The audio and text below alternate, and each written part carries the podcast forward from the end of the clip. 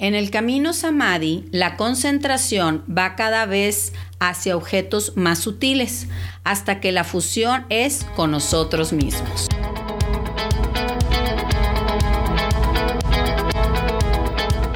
Hola, soy la doctora Sakchi. Welcome my friends a esta recopilación de información y experiencias acerca del despertar de la conciencia y de cómo lograr su objetivo existencial.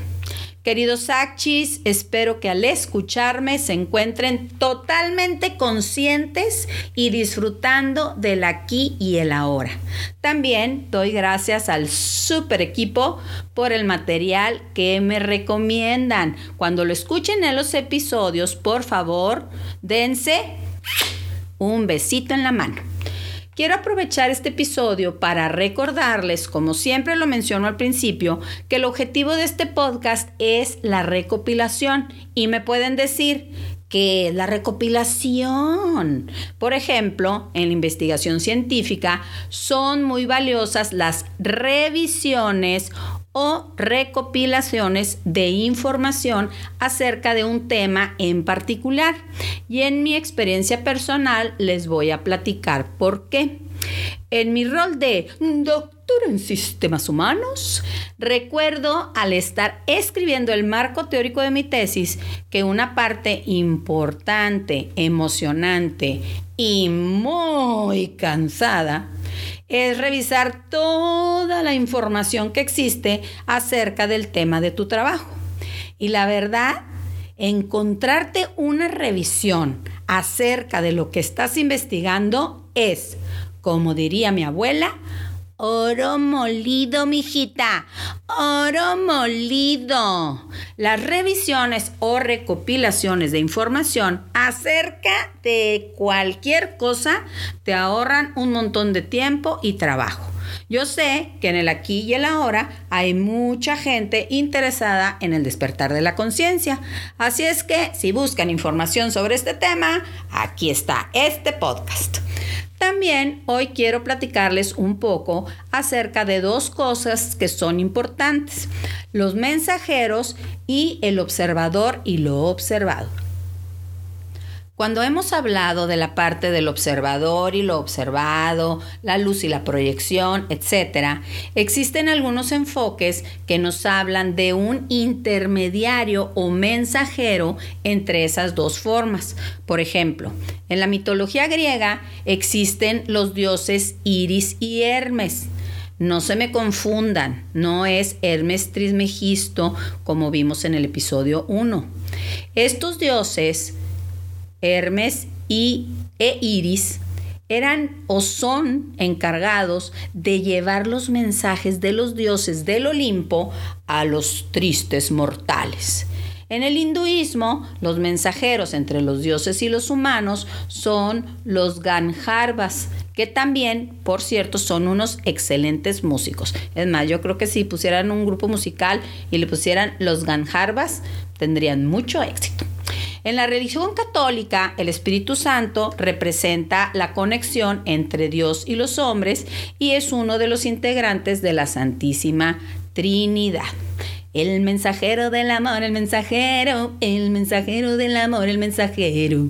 El Espíritu Santo es mencionado también en el curso de milagros. En este enfoque, el Espíritu Santo puede usar cualquier persona, cosa, pensamiento, emoción o planeta de la proyección y usarlo como herramienta. Y duran ustedes, ¿herramienta para qué? Pues ni más ni menos que para ser consciente a la proyección de que es falsa y ayudarla a reconocer su identidad divina. Como quien dice, más o menos algo de lo que también tratamos de hacer en este podcast. En otro enfoque, el mexicano Jacobo Grimberg Silverbaum estudió psicología en la Universidad Autónoma de México. Después de obtener su doctorado en neurofisiología, fundó el Instituto Nacional para el Estudio de la Conciencia, el INPEC Se dedicó a estudiar el chamanismo mexicano, la conciencia, disciplinas orientales, meditación, astrología, etc.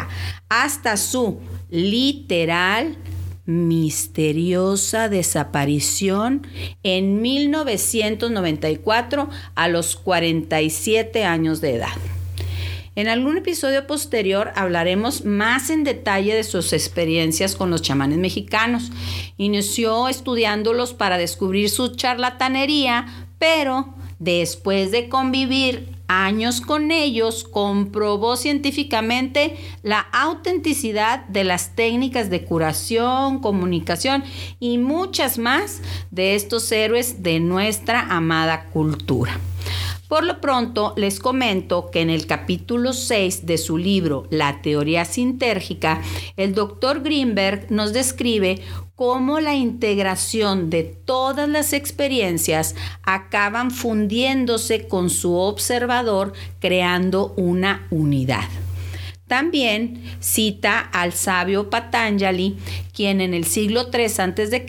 escribió los textos básicos del yoga y en ellos describe al yoga como un estado en el que la mente y las emociones están tranquilas y se siente la unión con lo divino. Para lograr esta unión se practica la técnica de Sumayam que consiste en contemplar un objeto hasta que el observador y el objeto se funden en uno mismo. Y a este fenómeno de fusión del objeto con el observador se le llama samadhi. En este camino samadhi, la concentración va cada vez hacia objetos más sutiles hasta que la fusión es con nosotros mismos. En la teoría sintérgica creada por el Dr. Greenberg, el fenómeno de fusión entre el observador y lo observado es muy parecida a la de los chamanes mexicanos. De hecho, por eso se superengentó y se identificó con ellos.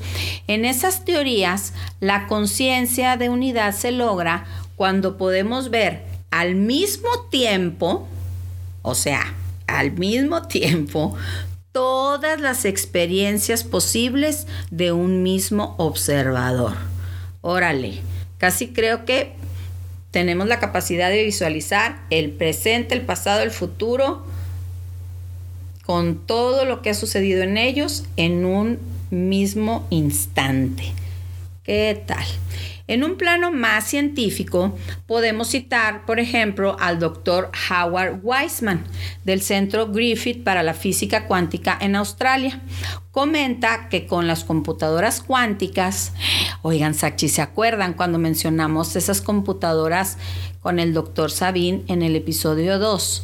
como es arriba es abajo, que decíamos, ay, las que ya estaban haciendo las computadoras cuánticas y que no sé qué tanto. Bueno, pues dice el doctor Weisman, y que conste que no le pedí a mi comadre que me cuidara el niño, que además de actualizar la capacidad de resolver problemas matemáticos difíciles, se dieron cuenta que también con esas computadoras cuánticas están empezando a resolver problemas filosóficos, problemas mentales y la relación que hay entre ellos. Y cuando decimos problemas mentales no nos referimos a bipolaridad o esquizofrenia, no, no, no, se refiere a preguntas existenciales o filosóficas a nivel de la mente. En otra investigación realizada por el doctor Dean Radin, no, es Dean Radin, sí, Dean Radin, en un centro de parapsicología en Estados Unidos, los primeros resultados sugieren que no existe una realidad independiente de su observador. Este Dean Radin nombre está, pero súper hiperactivo. Fíjense, participó en el Global Consciousness Project o Proyecto Global de Conciencia de la Universidad de Princeton, allá donde andaba Ram Dash con, haciendo sus experimentos, el cual mide la capacidad de la conciencia colectiva que platicamos hace unos episodios también de la conciencia colectiva, cómo esta conciencia colectiva tiene la capacidad de influir en los resultados que da un aparato de medición. Por lo tanto, los resultados van a variar según la influencia que la conciencia colectiva ejerza en ellos. ¿Qué quiere decir esto? Que ya no son tan confiables esos aparatos tan exactos según el doctor Rady. Lo anterior lo ha comprobado en un nuevo experimento que realizó y publicó en la revista Physics Essays o Ensayos de la Física, en cual confirma que la conciencia afecta la medición de un experimento.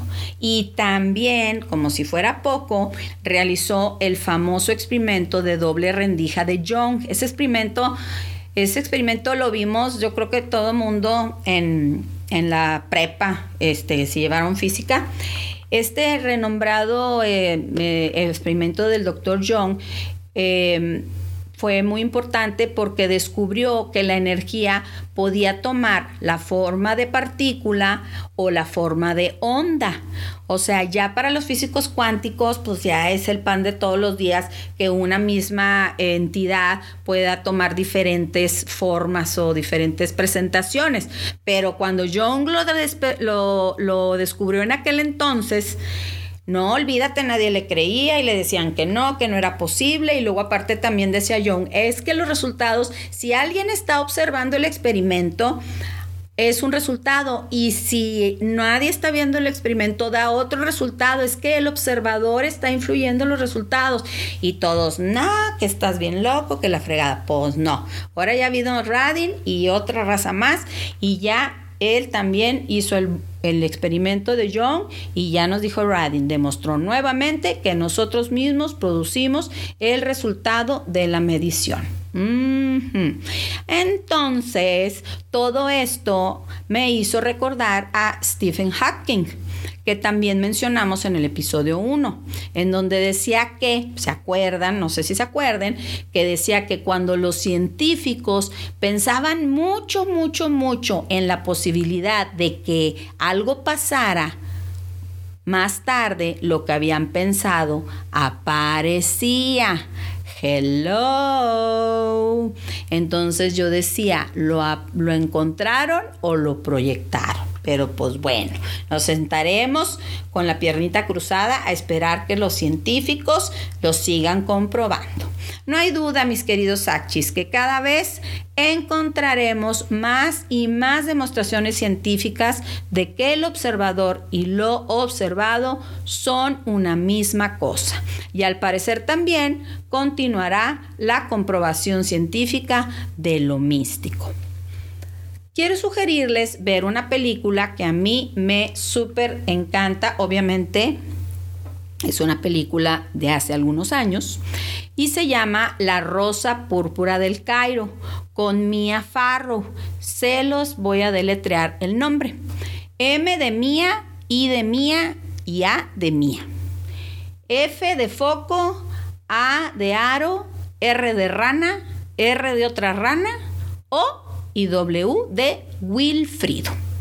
En esta vieja comedia de 1985, una chica con un mal matrimonio se distrae en el cine de su pueblo viendo la misma película una y otra y otra y otra vez hasta que pasa algo inesperado que puede servirnos como ejemplo de que tal vez, tal vez estamos viviendo en una proyección o maya.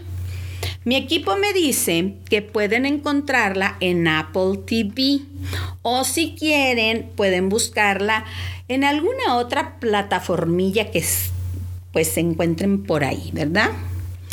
Y hablando de Maya, que es como se le llama a la proyección en el hinduismo, quiero cerrar este episodio con el poema Maya, precisamente, de Ralph Waldo Emerson, inspirado en la cultura oriental.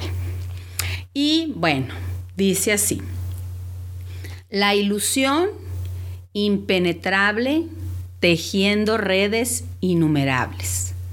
Sus alegres imágenes nunca faltan. Se amontonan unas sobre otras, velo sobre velo.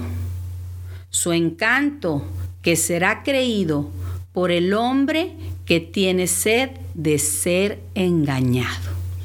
Ilusiones como los tintes de la perla, o cambiando los colores del cielo, o las cintas de una bailarina que reparan su belleza a la vista.